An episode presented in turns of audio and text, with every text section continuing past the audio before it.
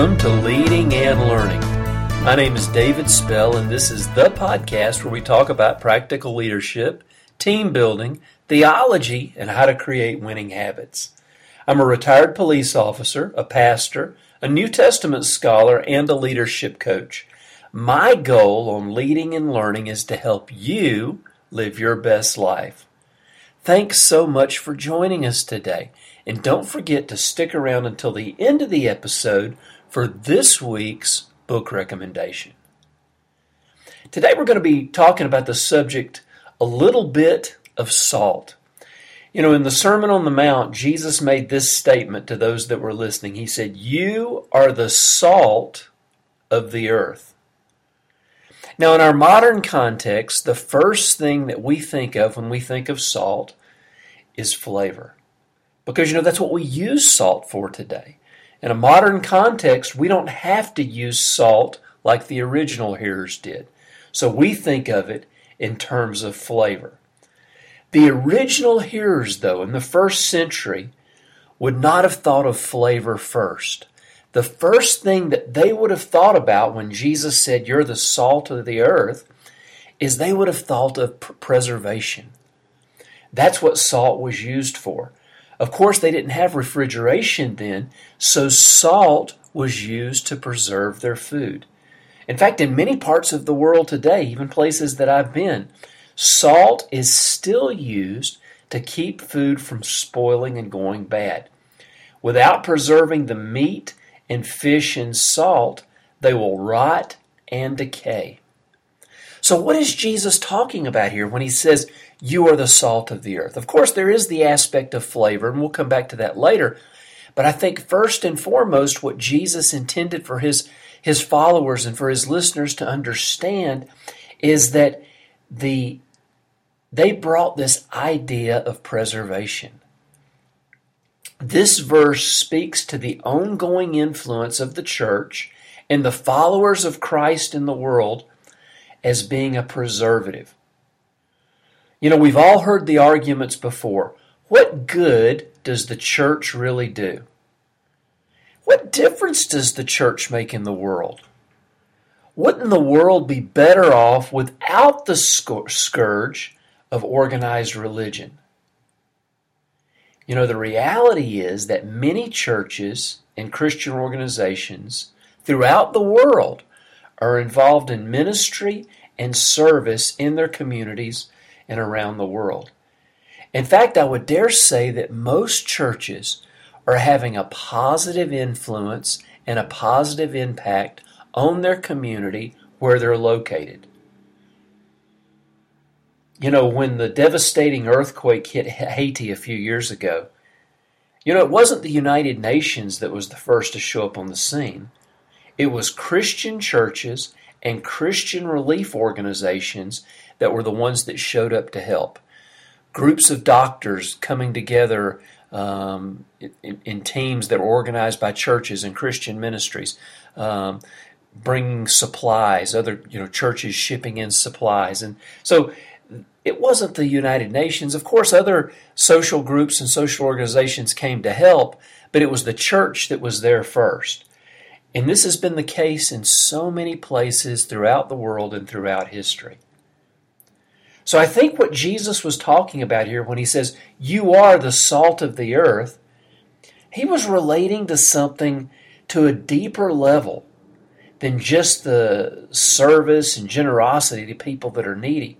Those who are followers of Christ also provide a connection to the life of God in their respective arenas. If we believe the Bible, and, and, I understand everybody doesn't, but for those of us that do, for those of us that are Christ followers and say we would believe the Bible, we understand that time is rushing towards a fulfillment. Society is decaying. And many people that don't even believe the Bible would agree with that. Society appears to be decaying all around us. The morals are decaying, our values are decaying, so I, so I don't think I'd get too much argument on this. And as the salt of the world, as the salt of the earth, as Jesus said, Christians are slowing that decaying process down.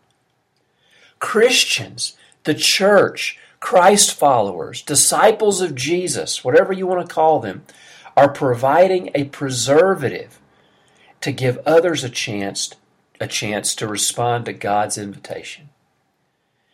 You know, you may be the only Christian in your office, your classroom, maybe even the apartment building where you live. You might be the only Christian in your family. And as such, you have an incredible opportunity to be a preservative to the people that God has placed in your world. Instead of thinking, wow, I'm the only Christian at my company, or wow, I'm the only Christian in my family, this is hard. Instead of thinking of it that way, maybe you could start thinking a little more strategically. If I'm the only Christian in my office, how does God want me to have an impact on the lives of those I work with?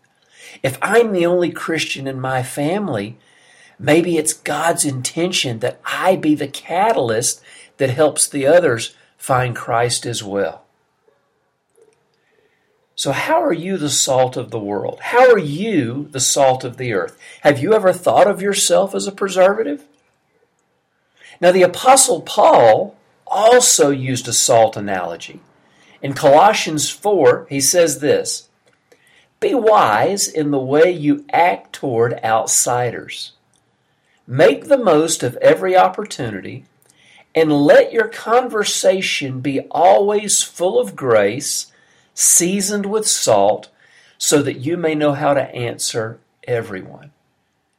Now, here we come back to the uh, idea of using salt to add flavor.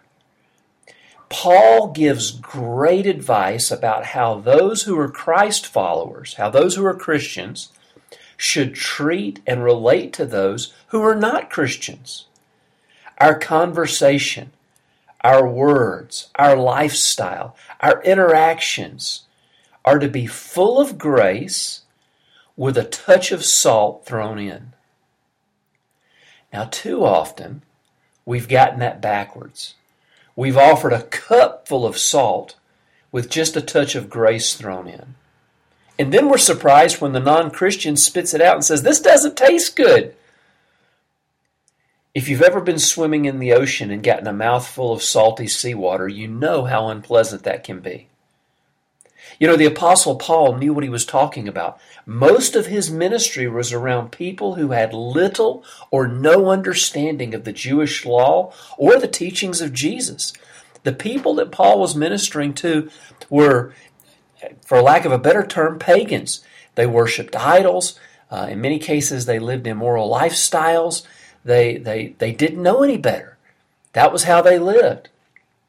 And so they had no understanding of the law or, or Jesus' teaching. And so um, rather than filling his sermons with a lot of thou shalt nots, Paul focused a message that emphasized God's grace and love when he preached to the people. He even told the Corinthian church, he said, Listen, guys, it's not my responsibility to judge those outside the church.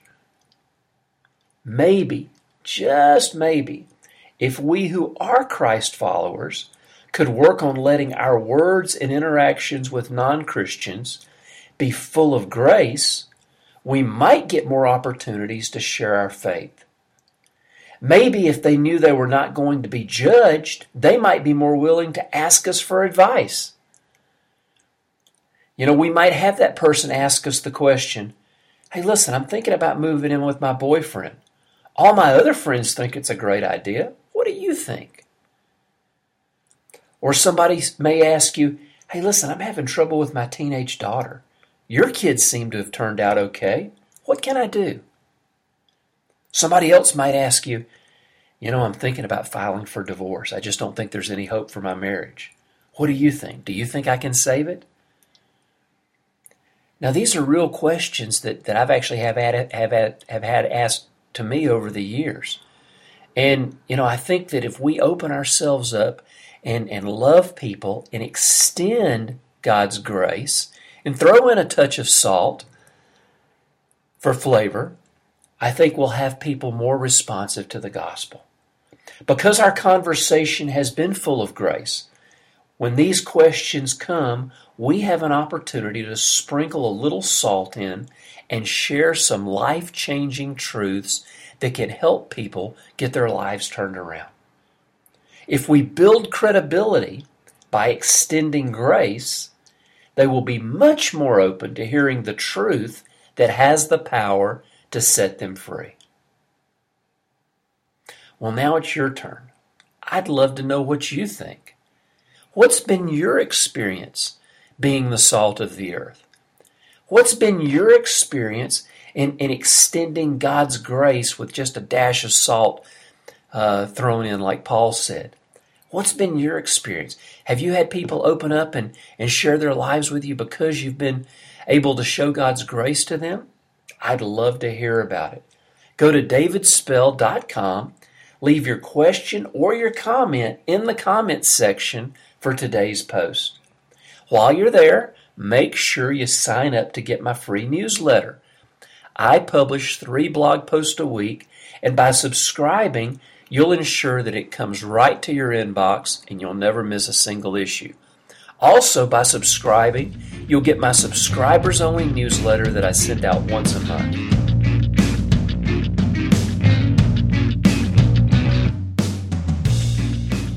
Well, now it's time for this week's book recommendation. And today's book recommendation is called Early Christian Writings. This is one of my very favorite little books on church history. And I say little books because it's not a very long book, but it's absolutely packed with incredible information. Early Christian writings contains letters after the time of the New Testament. These were writings that didn't make it into the New Testament, but yet they're still awesome Christian writings. These were written by the early church fathers. Many of these guys were actually disciples of Jesus' disciples. And so, what is included in the early Christian writings are letters by Clement, uh, Ignatius, Polycarp, um, Fantastic stuff.